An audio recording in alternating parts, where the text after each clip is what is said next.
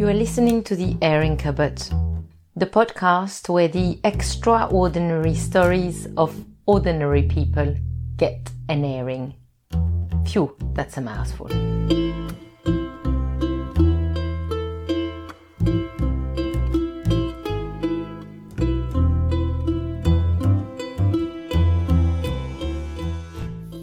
Hello and welcome back into the airing cupboard. I have had many messages saying that you have enjoyed Susan's story uh, from two weeks ago. She bravely put a picture of herself and Peter on our private uh, Facebook group. And um, probably like me, you have loved discovering their gorgeous little faces. It's so nice to be able to put a face to a voice. Today's story is given to us by Jonathan. I once spent a New Year's Eve with him. It was years ago, but he touched up on a story and a detail triggered my interest. It stayed with me all those years, and so I contacted him quite recently, and he agreed to meet me on a Friday night in a pub in Suffolk, next to the river. Jonathan grew up in a large family. He was a second child in a family of four children. His parents were cultured, his mother an ex model with a degree in anthropology and linguistics, his father, Cambridge educated man. Jonathan has barely any memory of his father during his early childhood. He worked all week, and weekends were busy entertaining friends in the great social game. Was he an absent father? He is not sure, but he was absent to him. His parents were interested by the world around them and they strongly communicated this to their children the old and crumbling manor in North Cambridgeshire, in which he spent the very early years of his life, was the cradle of rich and vibrant, interesting life. It was the 70s. The old place was always full of other children, exuberant adults. The little boy had all the freedom to roam and explore, the overgrown gardens providing endless enjoyment and discovery. But what the child liked the best was to follow his mother in her tasks. His small legs firmly planted in his green Wellington boots, he would follow her every movement, inside, outside. He was a little shadow in all she did, trailing in her golden, vibrant, and securing presence. He remembers that winter, on a very cold morning, as the two of them were walking up the track. His mother had decided to jump both feet in a massive cow path. The child had stared in excitement, waiting for the brown muck to spatter everywhere, and was amazed when nothing had happened.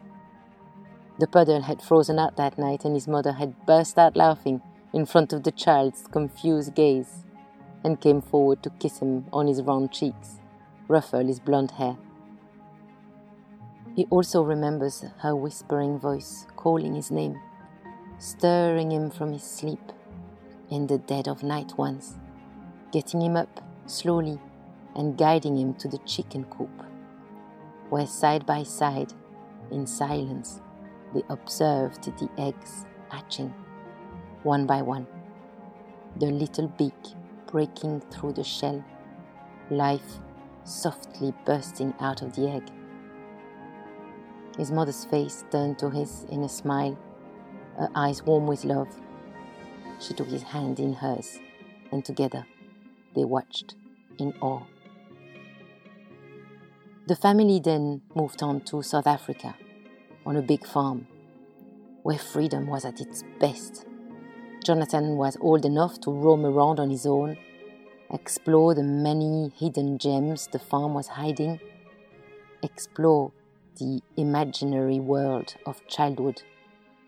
Sometimes on his own, sometimes with friends, whatever the color of their skin, oblivious to the apartheid that was raging at the time, sheltered by the remote situation of the farm, maybe, but mostly by the innocence of his tender age. His older brother wasn't with them he had stayed behind in England. He was at boarding school there. So somehow it had always seemed normal and expected that one day Jonathan would follow. That was how things were done. British families living overseas sent their children to England to school. They would come back once a term, Christmas, Easter, not always. And so the time came for Jonathan to go. He was only nine. His mother had busied herself organizing his suitcase, tagging every single piece of clothing he was going to take with him, going over the top as if it was the last thing she could do for her little boy, sewing each of the tags with invisible threads of her love and tenderness. When that last summer came to an end, when it was time to go, his father was busy. He couldn't see him off. And so, in Jonathan's memory, his father is absent from that moment too. So his mother, his elder brother, and himself got into the car and left. He was just about tall enough to watch the landscapes of his childhood slowly passing by, framed by the open window, his blond hair flying in his face. We do not cry. At the airport, as the air hostess that was taking care of him was waiting, he hugged his mother. Or did she hug him? He can't remember. A bit of him was already gone. And prep school in England was good. It was busy. It was framed, organized, regimented, no spare time, no time to idle or wander, no time to think too much. Sports, activities, and learning. Lots of learning. And Jonathan was bright, showing exceptional aptitudes. His father would be very pleased. The boy was very promising indeed. That would interest him. How did he feel? Did he miss home? Did he miss his mother, his father? He's not really sure. He wasn't really thinking of home. He was just getting on, as all the other boys of his age, some even younger, were. Getting on with it. However, there was a spanner in the wheel. Once a week, he would be asked to sit in the big study hall with all the other pupils, and they would be given sheets of paper, a pen, and an envelope, and an hour. An hour to write home. An hour to think about them there on the other continent, at the farm, without him an hour to remember, to inspect the void. Jonathan would stare at the white page, lost for words, literally.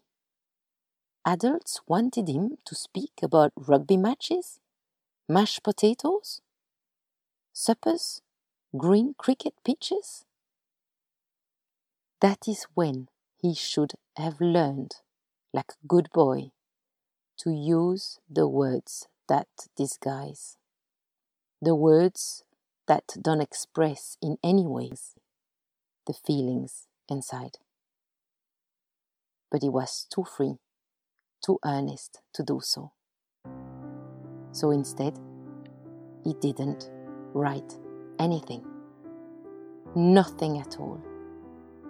He would carefully wait and pretend he was writing as to not alert the master then he would fold the blank page and put it in the envelope, seal it, and carefully write his father's name and his home address with his best handwriting. Every week for that first term, he sent a blank letter home. He would explain the thought when they would be reunited Christmas came and it was time to fly back to South Africa to be reunited with his parents, his two younger siblings. As he and his brother arrived, the family was there to welcome them, all of them.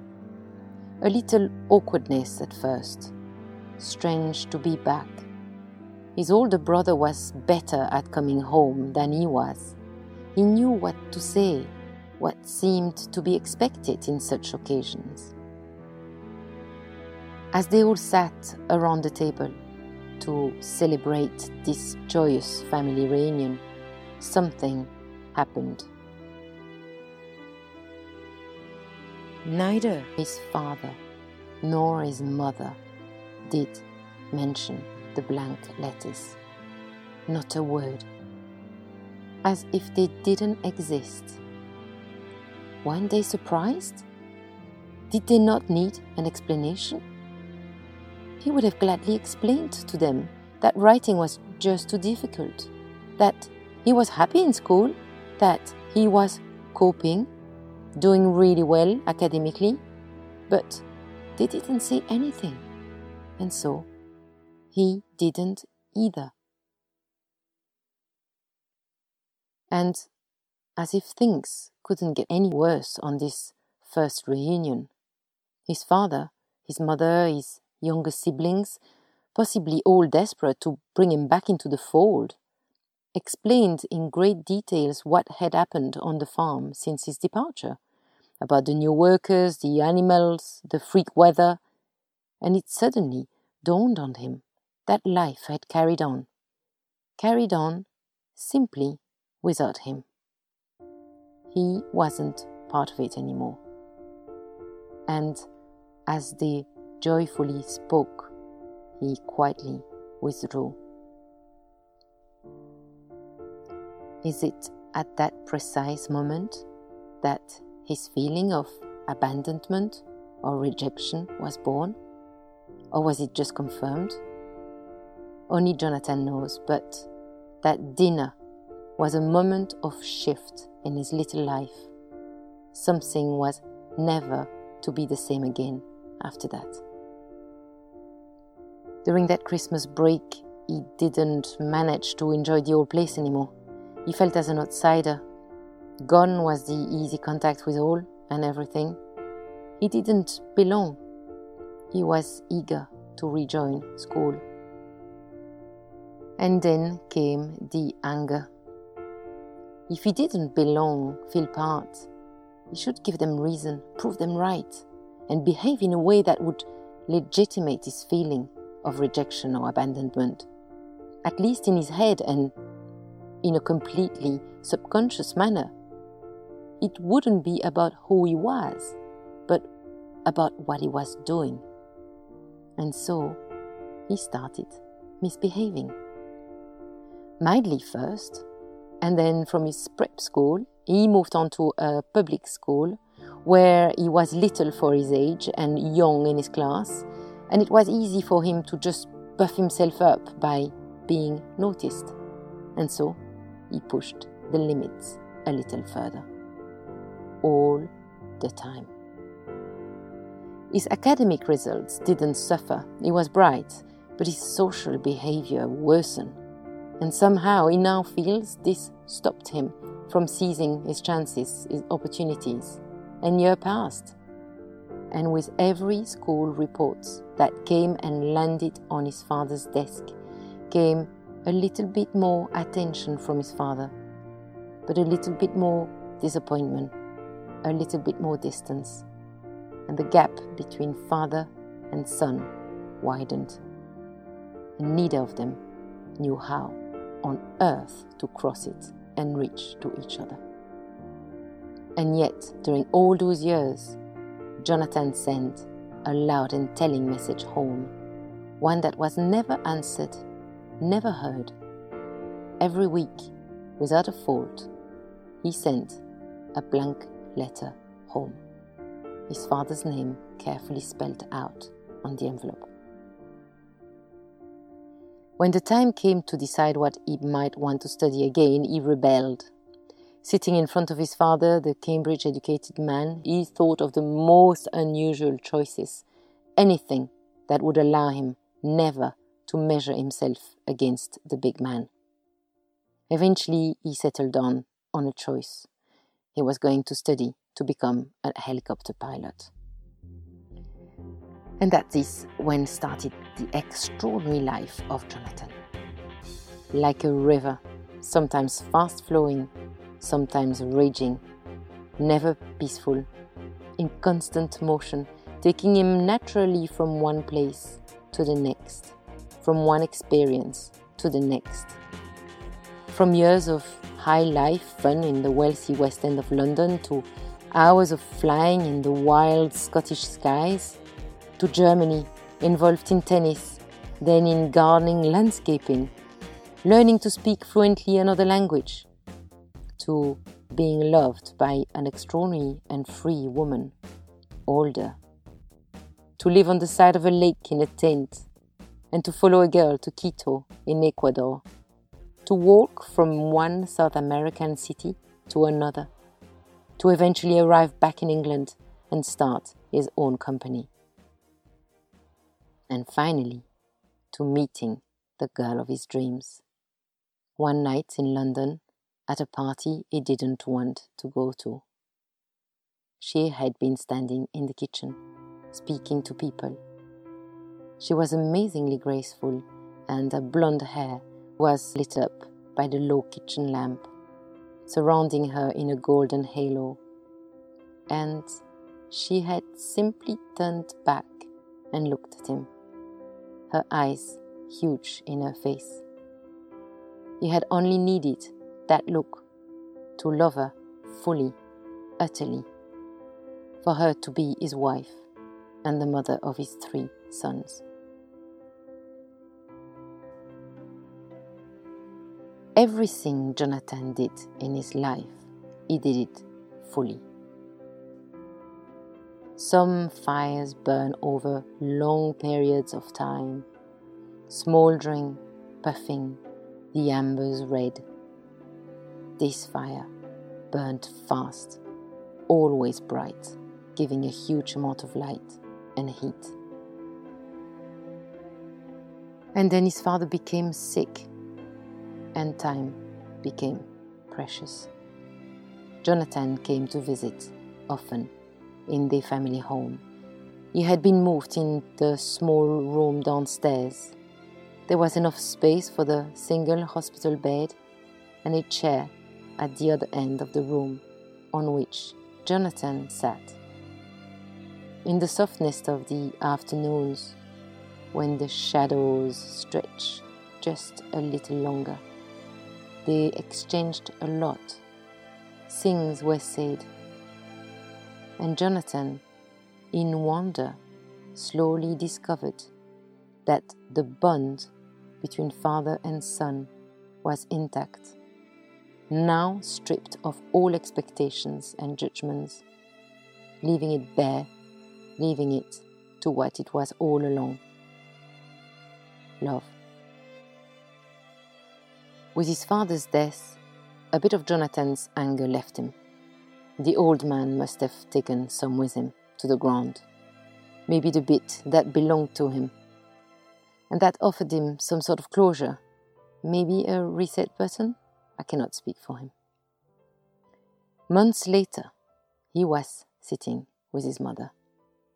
He had started speaking to her a lot more. The contact was becoming easier, simpler, rawer. And one day, he had just needed to know. The letters, the blank letters. Why were they never mentioned? And his mother looked at him, slightly puzzled. She said she thought he had had his reasons to do so. She had respected his need to express something he wanted to say. She said that each one broke her heart, week after week, opening the envelopes carefully, hoping for the pages to bear words. The blank pages staring at her in their potency. She told him the daring his departure for school had in her. She told him how, after leaving him at the airport all those years ago, she had climbed back into her car, collapsed on her steering wheel, and sobbed. And Jonathan was able to explain to her about the letters, the dinner, that moment of shift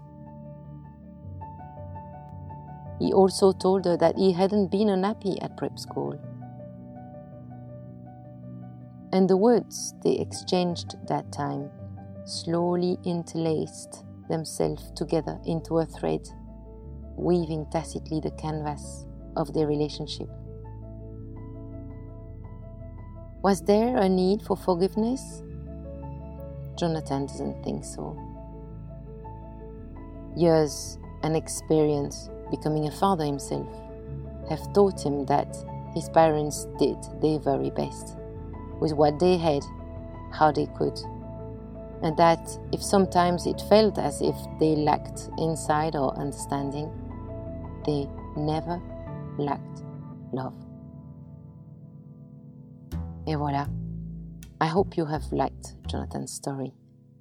I thank him so much for letting me voice it I think he was so brave to stand so bare in front of us.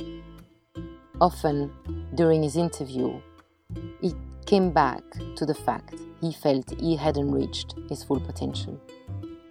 But what struck me really, while speaking to him around a pint that July evening in the beer garden next to the river and delving into his story, is that from where I am standing, Whoa, it is pretty impressive. It is a bit like looking at the sun. Thank you so much, dear air incubators, for your reviews, your messages, and of course, your stories. If I can ask you a favor this week, choose one friend, just one, that might enjoy this Airing Cupboard and send him or her the link Thanks a million in advance. I wish you all a very good two weeks, and until we meet again in the Airing Cupboard, goodbye.